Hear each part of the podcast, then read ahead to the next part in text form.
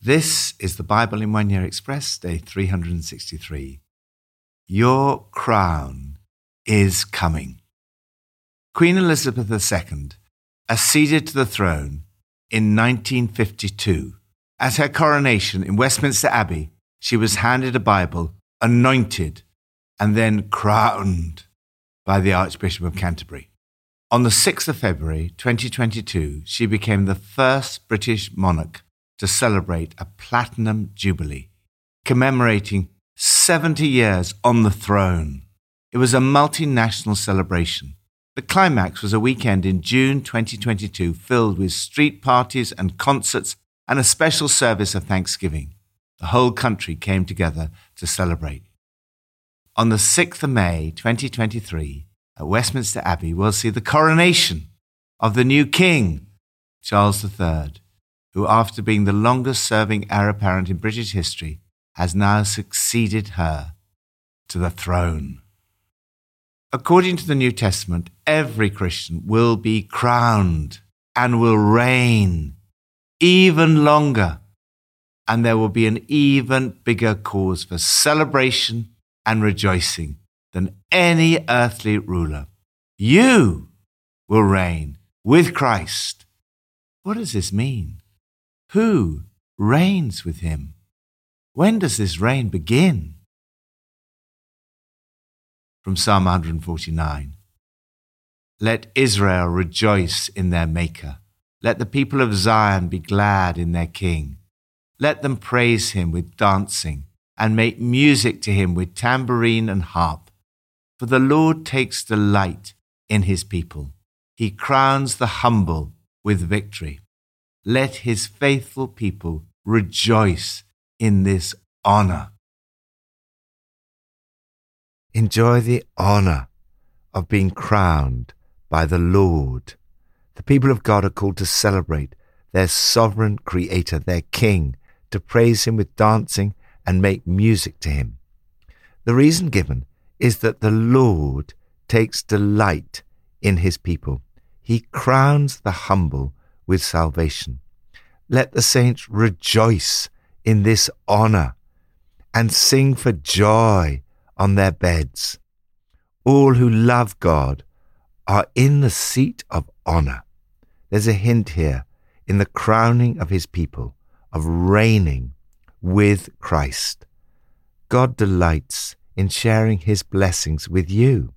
And these verses are a reminder of how much you have already received from him. You can delight in the crown of salvation and rejoice in the honor of being in relationship with him. The psalmist goes on to say that God's people will execute judgment, a double-edged sword in their hands. In our New Testament passage for today, we see that God's people will accompany Christ in judgment. The weapons are not literal swords, but the double-edged sword of the Word of God. This awesome responsibility and honor could easily make for pride. However, he crowns the humble. We have not earned our salvation. It's a gift. We have not earned the right to reign with Christ. This also is an extraordinary gift, privilege, and honor. Lord, thank you that you crown me with salvation. Thank you that you call me to reign with you. Thank you that you are my King and that you call me to be a co-heir with Christ. New Testament from Revelation twenty. And I saw an angel coming down out of heaven, having the key to the abyss, and holding in his hand a great chain. He seized the dragon, that ancient snake, who is the devil or Satan, and bound him for a thousand years. He threw him into the abyss and locked and sealed it over him, to keep him from deceiving the nations any more until the thousand years were ended. After that, he must be set free for a short time.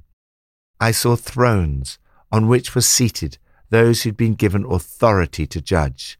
They reigned with Christ for a thousand years.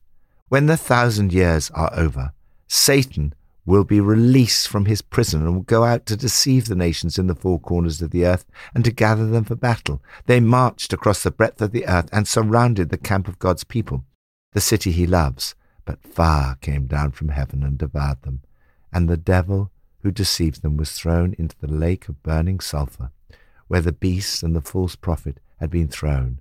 They will be tormented day and night forever and ever.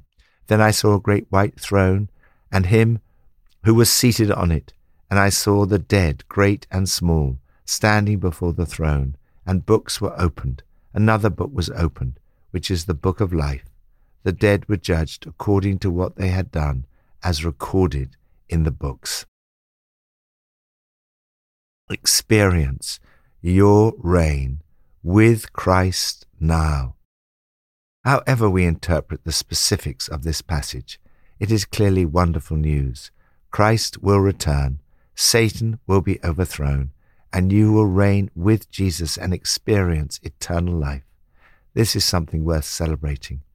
This is a notoriously difficult passage in the Book of Revelation. Many books, commentaries, and novels have been written about millennialism and when the rapture will take place.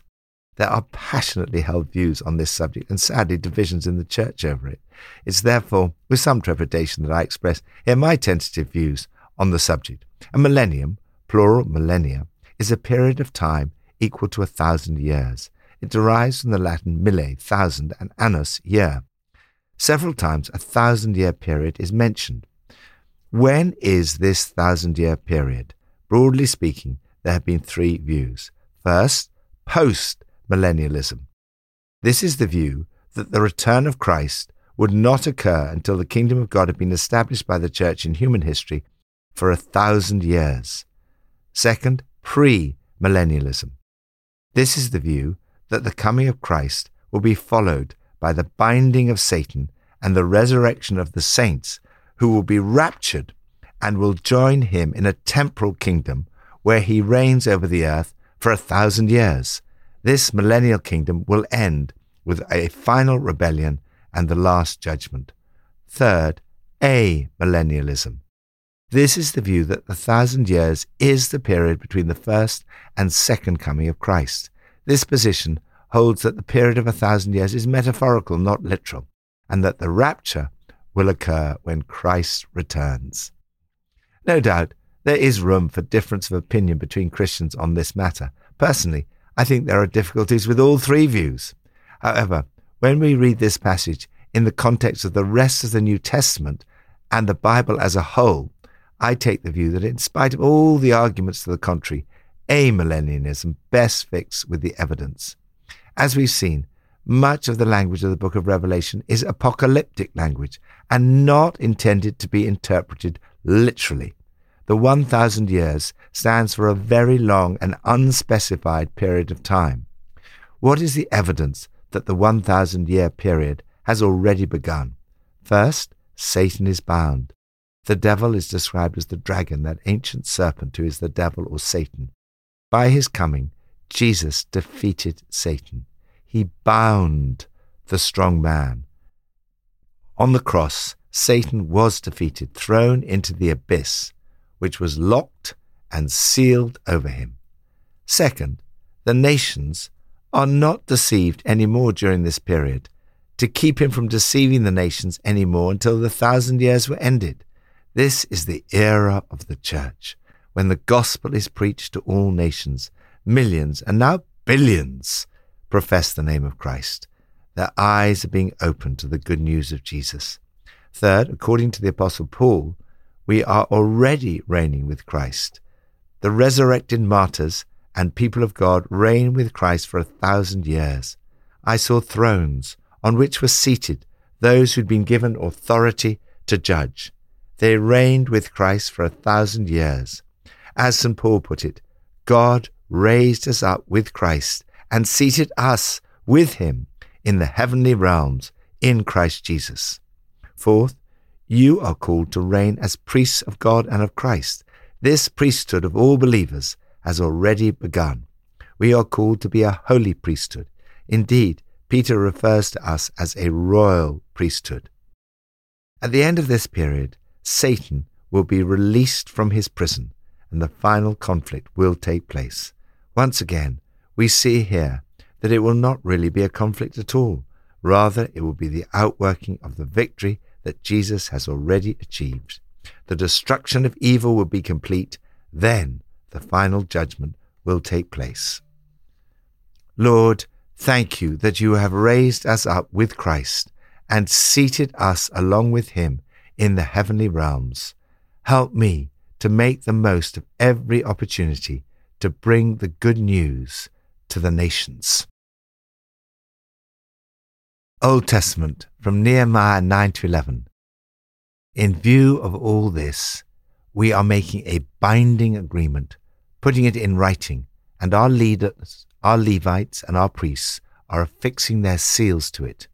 We will not neglect the house of our God.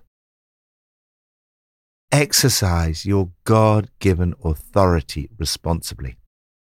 As in so many Old Testament passages, here we get a foretaste of the future. God delights in his people. He puts us in position of authority to rule and to reign. However, we are called to exercise this authority with obedience and responsibility.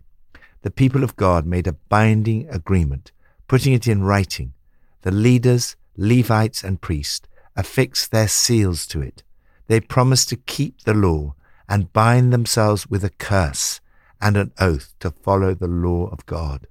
Their problem, like ours, was an inability to keep the laws. We would therefore be under God's curse, but for the fact that Jesus bore it for us on the cross. We are called to a balanced rhythm of life that includes work and rest. The people of God had to keep the Sabbath, and every seventh year forego working the land and cancel all debts. They had to offer sacrifices to make atonement for their sins. The leaders settled in Jerusalem, but it's clear from this passage that the pledge was by the community. The keeping of the law was plainly made the responsibility of everyone, not just the kings and princes. Lord, thank you that I'm called to take responsibility for my own life and for serving you and obeying your commands. Thank you that I need no longer make sacrifices in order to make atonement for my sins. Thank you that through the death and resurrection of Jesus, not only has Satan been defeated, but you have raised me with Christ to reign with him in the heavenly realms, far above all rule and authority, power and dominion, and every title that can be given, not only in the present age, but also in the one to come. Pippa adds, Revelation twenty verse twelve says, "The dead were judged according to what they had done, as recorded in the books." I'm quite nervous about the judgment day. I dread to think what is written in the books about me. And I also wonder what God thinks about the amount of chocolate I eat.